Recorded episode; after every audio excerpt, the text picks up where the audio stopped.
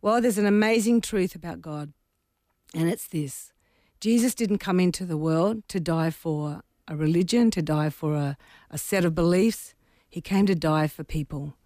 And in the world, we find that there are just so many perceptions and views about God. You don't have to go far. You don't have to ask too many people to find out that there are so many opinions and uh, perspectives that people have. And yet, in reality, God is actually a God of intimacy. So I want to talk about that this morning. I want to share about that with you because, you know, there are so many religions in the world and they offer a way to God. They talk about how mankind can find their way to God. And because there's something on the very inside of every human being that, that there's something that knows there has to be more. And so many people are looking for God. And yet, according to the Bible, the, the reality is that God is actually looking for us. He's actually pursuing you and I. He wants to be with us. This is the most incredible truth when we start to read the truths of the Bible and start to read the reality of, of what God has done for us. And when you start to look at uh, the even the, the plan of redemption or the journey of salvation from Genesis through to Revelation, you, you realize that God is actually always wanting to live amongst his people. And that's you, and that's me. And uh, I, I'm really praying that this morning, all of us, myself included, will get a greater understanding of what this actually means for our lives. You know, the Bible describes God as the God who wants to be with people. Isn't that incredible to think that He actually wants to be with you because He is a God of intimacy? And if you go right back to the book of Genesis, uh, which is the first book of the Bible, and in, uh, in the first chapter, it states that in the beginning, God created the heavens and the earth and everything else in creation by his spoken word.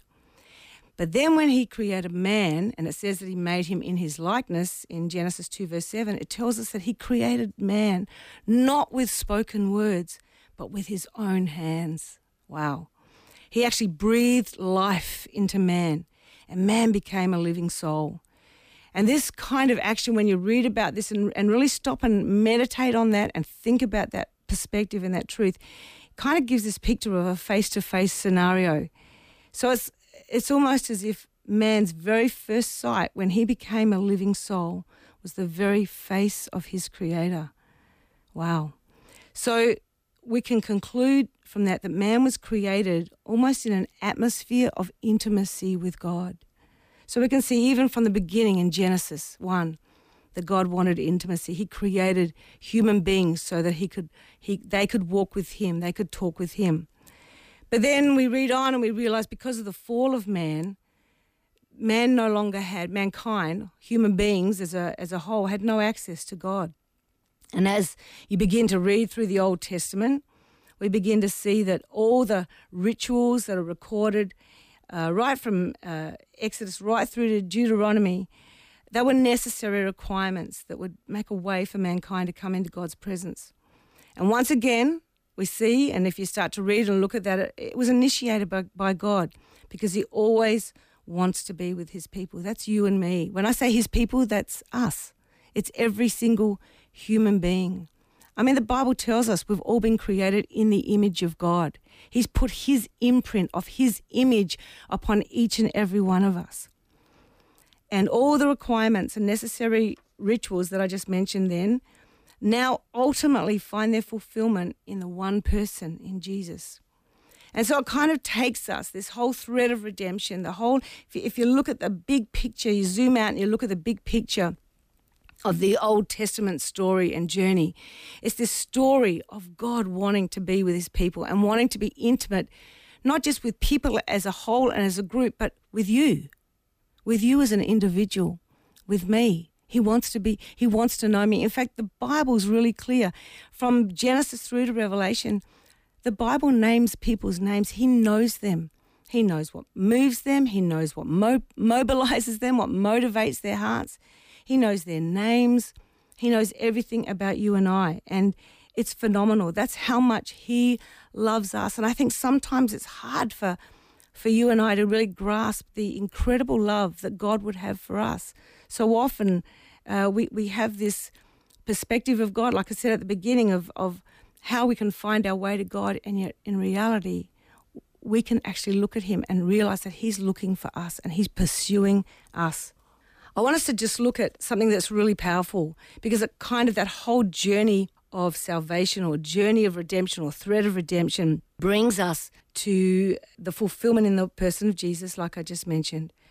But there's a really beautiful passage of scripture, and I'm going to indulge myself here and read from the Gospel of John. So it's Matthew, Mark, Luke, and John. If you've got a Bible, you might want to even grab it and have a read through with me from the from chapter one.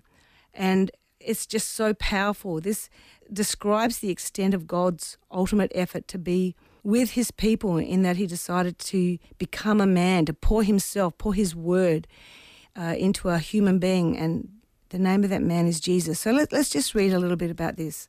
John chapter 1, starting at verse 1. In the beginning was the Word, and the Word was with God, and the Word was God. He was in the beginning with God. All things came into being through him, and apart from him, nothing came into being that has come into being. Wow, that's, that's incredible. Just that one verse there says so much. In him was life and the life was the light of men. The light shines in the darkness, and the darkness did not comprehend it. There came a man sent from God whose name was John. This is talking about John the Baptist now. He came as a witness to testify about the light, that light being Jesus, the Word of God, the Word made flesh, so that all might believe through him. He was not the light, but he came to testify or to tell people about the light, to recognize that this was the light. There was the true light which, coming into the world, enlightens every man. He was in the world, and the world was made through him, and the world did not know him. He came to his own, and those who were his own did not receive him. But as many as received him, to them he gave the right to become children of God. There's that intimacy, there's that language of family right there. There's that language of him pursuing us, there's that truth, that reality of him longing to be with his creation. But as many, I'll read it again, verse 12. But as many as received him, to them he gave the right.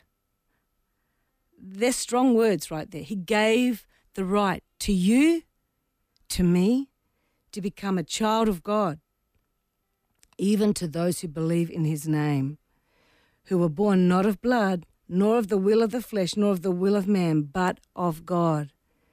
And the word became flesh. This is kind of the punchline of this, this passage right now. And the word became flesh. The word of the Father himself was poured into the frame and the form of flesh, a human being. And he dwelt among us once again, wanting to be with us, wanting to live amongst us. Uh, the Bible talks about it being like He's tabernacling with us. He wants to tabernacle with us. He wants to pitch a tent amongst us. And that's what you see throughout the whole of the Old Testament. You know, from, from the language of creation. In fact, even here in the Gospel of John, it starts with the language of creation. In the beginning was the Word. He's talking about creation, but now he's moving into uh, the, the, the aspect of the glory of God now coming into human beings and coming into a human being for us to be able to see and to be able to look at and recognize, oh, this is what God looks like. This is who he is. And it says, let's read it again. And the word became flesh and dwelt among us. And we saw his glory, glory as of the only begotten from the Father, full of grace and truth. John testified about him and cried out, saying, This is he of whom I said, He who comes after me has a higher rank than I, for he existed before me. For of his fullness we have all received, and grace upon grace. For the law was given through Moses, but grace and truth were realized through Jesus Christ. And then the last verse in verse 18 No one has seen God at any time the only begotten Son, who is in the bosom of the Father. He has explained him. Wow, this is this is such an incredible picture of God's heart for intimacy, uh, his longing for intimacy with mankind, that he paid the ultimate price through the death of his own son Jesus, not only so that we can so that, sorry that he can be with his people, but now by his spirit he can now be in us. Why? Because we just read, He gives us the right to become children of God. So there's a transaction that happens. Clearly, there's a transaction that happens with, with the fact of looking to Jesus. Now, the thought that the king of heaven or the very Father of heaven has decided to make our hearts his home. That's that's mind-boggling, guys. That's that's incredible. You know, Jesus actually approached this when the when the disciples were getting a bit nervous about the fact that Jesus was making mention of the fact that he was about to go, and you know they'd been journeying with him for several years now, and they were recognizing that there was something incredible about him, that he was their savior, that he was he was God in the flesh. And he's starting to prepare them for the fact that he's about to go. And so when you when you start to read through, if you're interested, you can go and look up uh, the chapters of you know John 14, 15, and 16. He starts to talk about this person who's coming and this this helper that is about to come. And he actually prepares his disciples in verse 7 of chapter 16. And he says, but I tell you the truth, it's actually to your advantage that I go away. For if I don't go away, the helper will not come to you. But if I do go, I will send him to you. So, this continuing, abiding presence of the Helper, which is the Holy Spirit, is available for anyone, but with one and only one requirement. All we have to do is just believe in Him, believe in Jesus. This, this, is, this is the gospel in a nutshell. God poured Himself out as light onto the earth into the person of a human being. He inserted himself into our story as a human being. And he sent his son. And then he allowed his son to die on the cross. And then, as his, his son rose to heaven, he rose again from the dead. And then, when Jesus rose, to, rose from the dead and ascended and was glorified in heaven, then, because of the work of the cross, God sent the Spirit of His Son down to us to inhabit you and I. And that's why the Bible says we can now cry out, Abba, Father. We can now take the spirit of the Son. We are, we can, we can uh, no longer just be like outcasts and outside of knowing God as the Father, but we can be uh, be like adopted sons and daughters and brought in and know the very relationship that Jesus had with the Father and that the Father had with Jesus. Well, His Spirit that caused Him to understand that relationship is now, can be in you and I if we would just look to Jesus and believe in Him. And that's why, guys, we actually don't need a special place or a building to pray or to talk to Him. We can communicate with Him anywhere and at any time because the Bible tells us that we are now his temple. We are now his building. And Jesus actually alluded to this new reality coming in a conversation uh, with a woman at a well. It's, it's a really uh, beautiful story about this woman who was kind of an outcast from the Jewish community. She wasn't part of the Jewish community, she was uh, not really accepted by them. But she met Jesus at a well. Well, rather, Jesus met her. Actually, I believe Jesus kind of pursued her. Just like I said at the beginning, Jesus is on the lookout. He's he's looking for you and I, and he looked for this woman. I, I love it. um, in fact, when you look into that story, it's really clear that he he travelled deliberately into this place in Samaria to go and meet this woman. And once he did his job and met with her and and and revealed himself to her, then he went back to where he'd come from. That's how much He loves you and I. He will come looking for you. He came looking for me, and He will come looking. In fact, He is looking for you now. He's pursuing you right now. So, this woman who was not part of the Jewish community uh, actually said to Jesus that she's there at the well giving him water. And uh, she says to him, Look, her, her people, my people basically, she was saying, they worshipped at the mountain but that his people, the Jews, had said that it was in Jerusalem where the temple was, where men ought to worship.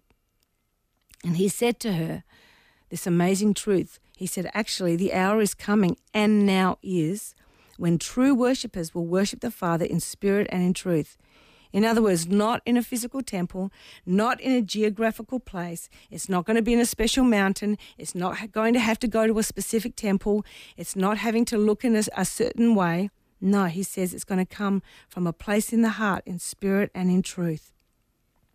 And so when you start to look at the Gospel of John, and, and that story actually comes out of John chapter 4, you, you realize that Jesus is beginning to describe and prepare the disciples and the people uh, about a new era that is coming.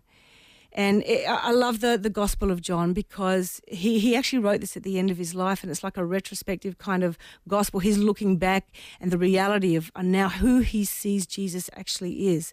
And so he writes from the very beginning, you know, whereas the, the Gospel of Matthew, it starts with the genealogy, it's very factual and it's very, um, you know, let's, let's get our facts right.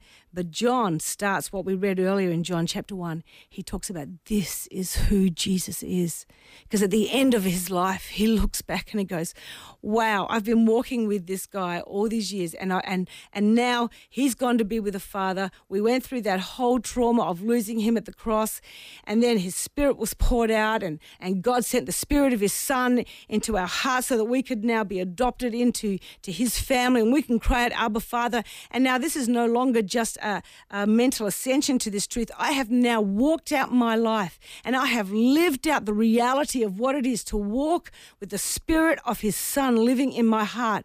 And it's no longer just uh, mentally ascending and having knowledge about what the scriptures tell me who Jesus is. No, I can now experience the very life of Jesus on the inside of me. Everything that He knew about the goodness of the Father, the character of the Father, I can now know that on the inside of me.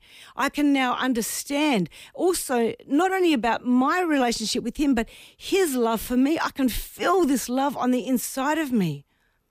This, this is a supernatural thing that God does in you and I.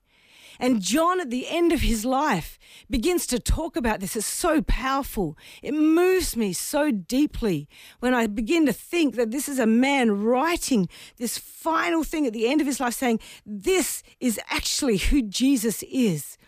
This is the glorified Christ, but He lives in you and I. He is this intimate God who loves you and I, who pursues you and I, who comes after you and I, who wants a relationship with you and I who wants to be in that place of speaking with us and loving us and, and, and wanting to lead us and give us this abundant life of joy of knowing Him.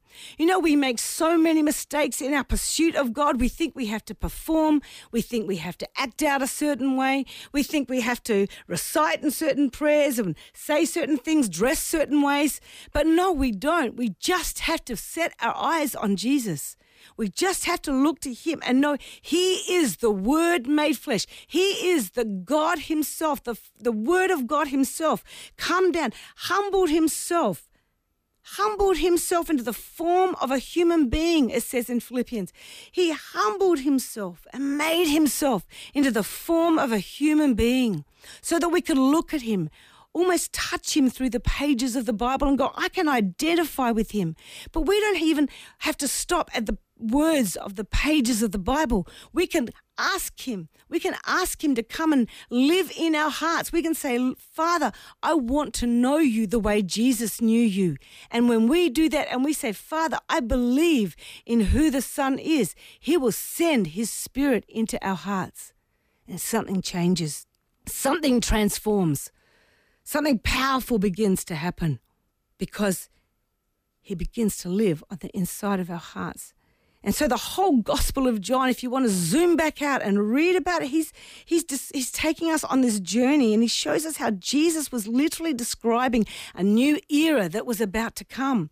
This was the era that, yeah, the prophets of old in the Old Testament they'd prophesied about this Messiah. They'd prophesied about him. They'd looked down the corridor of time and they'd seen this Messiah coming. But now John is saying he is here this hour, in, fact, he's reciting what Jesus said. This is a, a time that is, um, uh, the time is coming, and in fact, now is. And he says that he's describing that where the very essence of who you are as a human being will be changed, where you will have God living on the inside of you. He talks about the, that to Nicodemus in John chapter 3. And then in John chapter 4, with the story that I just read about the, the woman of Samaria, he says this is where you learn how you, your own worship, the way you worship will actually change. You won't be restricted to a place or a geographical place or to a temple or a building. And then he goes on, even in, in, in the later chapters in 16 and 17, and he begins to talk about the very way you live out your life will be transformed in a way that truly blesses others. It's, it's profound. Why? Because he says the Spirit of truth is on his way. He says the Spirit of truth is on his way. And see, this is why we don't have to be afraid of this season. And I, I, want to encourage even pastors out there, pastors and leaders of churches that might be listening to this we don't have to be discouraged the fact that we can't be in buildings. Yes, we long to be together as a group of worshippers together, but I'm telling you, if we're relying on that to be the ultimate goal of how to build our people up, then we've lost sight of the fact that it's actually the Word of God and the Spirit of truth operating in people's lives that is actually the thing that is going to transform us. Because Jesus was saying, guys, I want you to understand. And of course, they didn't understand. He's saying all these things. they didn't understand anything he was saying, really. But then later on, when the Spirit of God came and filled their hearts, then they looked back and go, wow, now I get it. Now I understand. Because what he was saying is the Spirit of truth is on his way. And here's the answer to so many questions.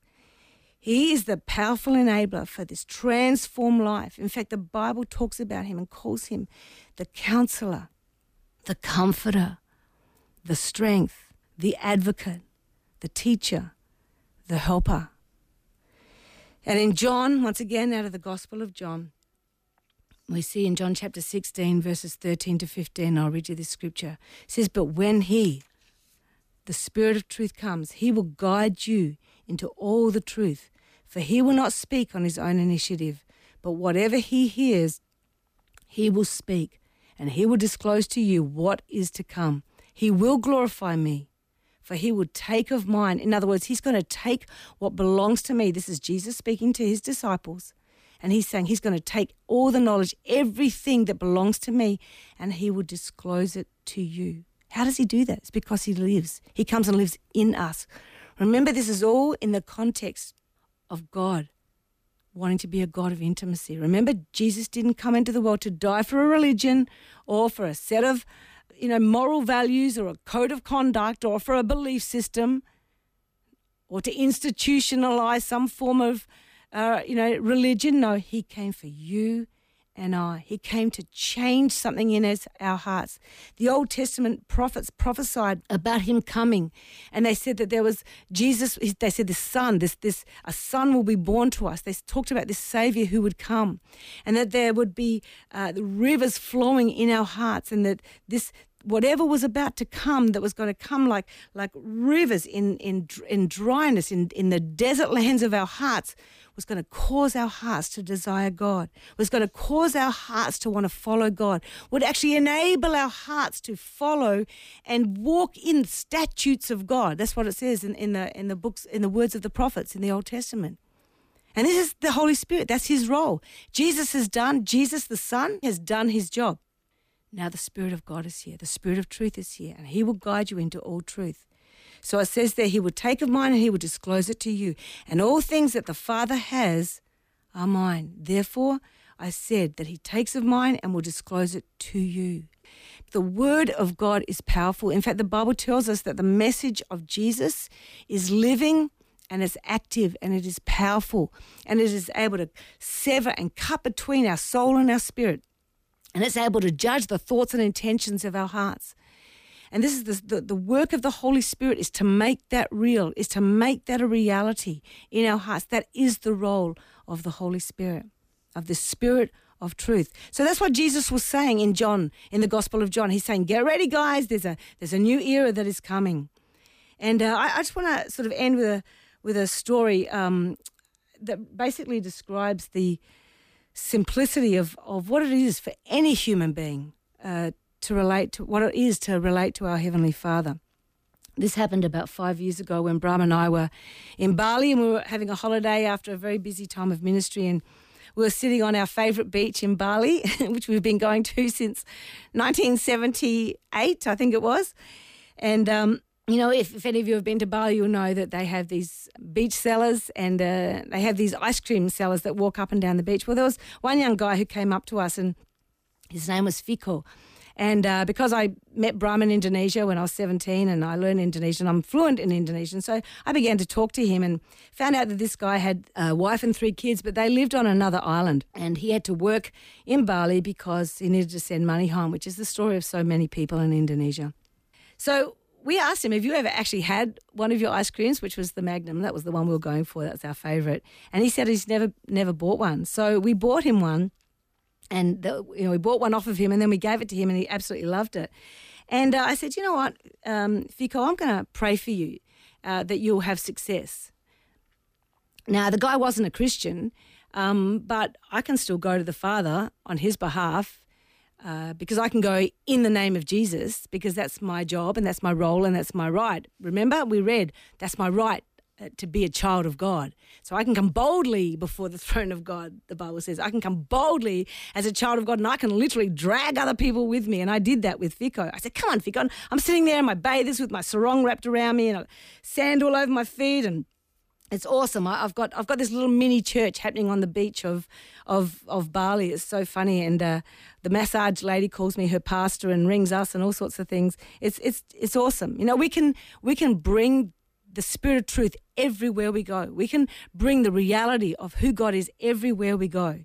So, anyway, getting back to the story of Fico, there I am. I'm talking to him. I said, Come on, Fico. I'm going to pray that Jesus, and I just said the name of Jesus. I knew he didn't know about, he actually didn't know about Jesus. He didn't understand, but I said, You know what? I can pray in the name of Jesus that you'll have success because he was really struggling and, and, and not making many sales. And then I finished praying for him and I said, All right, Fico, guess what? You can actually pray to Jesus yourself. So I'm going to tell you, as you walk up and down the, um, the beach, you just start to pray to Jesus. Just say, Jesus, Lord Jesus. You can call him Lord, you can call him Jesus. You just ask him, say, Jesus, can you please help me sell my ice creams today? And so he kind of looked at me and he was all excited. And he was so open and he said, Okay, do I need to wear something special? do I need to go to a special place first? Because remember, he's got this other mindset, like the woman at the well. It has to be at a mountain, it has to be at a geographical place, you have to go to a temple. And I said, No, you just talk to him as you walk along the beach. You just talk to him like, like you're talking to me right now. He goes, Do I need to use kind of special language? and I laughed. I said, No, Fico, talk to him like you're talking to me right now. And just say, Jesus, you can say it out loud, you can say it in your heart. Jesus, can you please help me? So he did. Off he goes, he walks off. And apparently he started talking to Jesus because he really needed some more income and, and uh, he was running out of money. So anyway, later on that day, he actually it might have actually been the next day. He came up to us and the guy was blown away. He was so excited. And he said, I started talking to Jesus and it was so amazing. He said, I realized I didn't have to wear certain clothes. I, I didn't have to talk in a certain way. And he said, literally after meeting you and, and Brahm, uh, Pak Brahm, he called him, he said, I sold out all of my ice creams. And he said, I couldn't believe how all of a sudden everyone was wanting my ice creams. And so we were there for a further 10 days. We kind of indulged ourselves on that holiday. It was awesome. Um, and every day, Fico would come up to us and he would say, I've sold out again. And uh, to the point that he had to start going to the local street stores to to keep up with the demand. And in the end, it was amazing. I, I made contact with uh, some pastors that I know in Bali, and I said, "Come down and meet this guy." And so I set up a meeting, and so once again, I'm sitting under my umbrella, you know, on my beach chair, in my bathers and my sarong, because I could not care less what I look like, clearly. And uh, and these pastors came down, and we all sat there together with this gorgeous Indonesian man, and they could speak Indonesian. I could speak Indonesian, and we and I passed this man over, and I said, "Okay, can you please look after him now?" But what an incredible story of the reality that you know that that's how simple it is. Because when we we pray to him, we have direct access to the Father. And Fico, this beautiful man who'd never stepped foot inside a church before, never probably even met many Christians. I don't know. I didn't actually get around to asking him that. But it didn't really matter because it wasn't about saying, I'm a Christian. It's not about a label. Remember, Jesus didn't come to die for the religion of Christianity. He came to die for the ficos of this world, for you, for me. He just came for people. Let's get rid of all the junk and the clutter that gets between the reality of the truth of the gospel and touching people's hearts. We don't even need a building. We don't. We just need the Word of God, the truth, the, the reality of the message of who Jesus is, the light of the world coming into the world, lighting up. We've got so much darkness around us right now, it's only going to get darker. But Jesus is the light of the world, He is the hope. He came into the world. And the world didn't recognize him. The darkness didn't recognize him. But we're here to continue on to show the light of who Jesus is. And this is how simple it is. Lead people. Don't preach at them and give them all sorts of scriptures and doctrinal truths and beat them over the head. Just point them to Jesus. Teach them how to pray in the name of Jesus. You know, I, I have a friend who actually was, I just remember this story now, and he was part of the singing group that Brahm and I were a part of way before we sort of really let, let God take a hold of our lives. And, and uh, uh, he was the guitarist, and we met up with him in Bali many years later. Once Brahm and I were now already pastors, and he'd become a witch doctor in, in the Hindu faith. And so we, we went and saw him because we love this guy. He's one of our friends.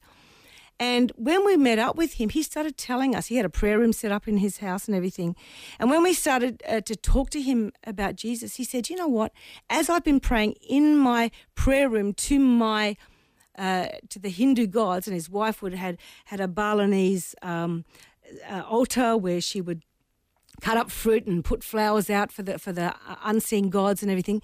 He he showed us a picture. Well, he showed Brahm because I wasn't allowed to go into his room because I was a female. Um, but he showed Brahm a picture and he said, "This picture, this man." Has been visiting me every time I pray. and you know who the picture was of?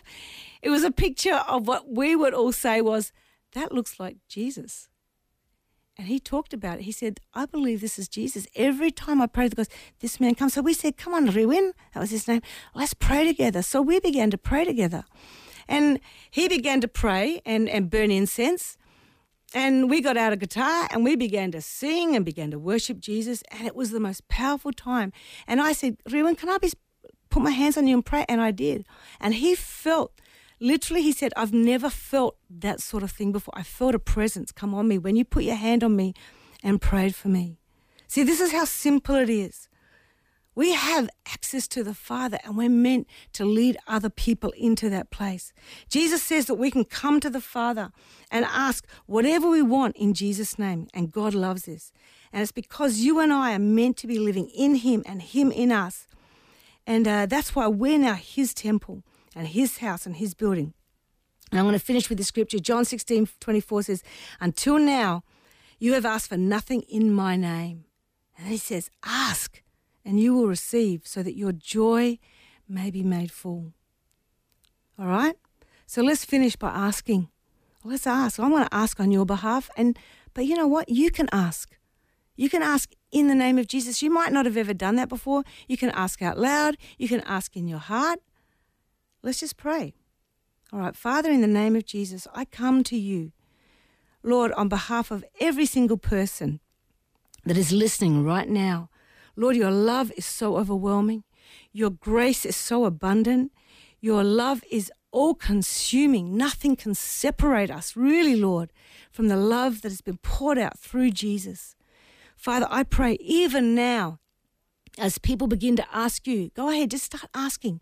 Ask in your own heart. Ask for anything that you need. Ask, and you will receive, so that your joy may be made full. This is what He wants for you and I. Father, let them, as they ask now, let their joy be made full, Father, so that they can know that you love them, that you want to live with us, that you want to be intimate with us, that you want to dwell among us, but not just dwell among us, you want to dwell in us. Thank you, Father. I pray as you said to pray, in the name of Jesus. Amen.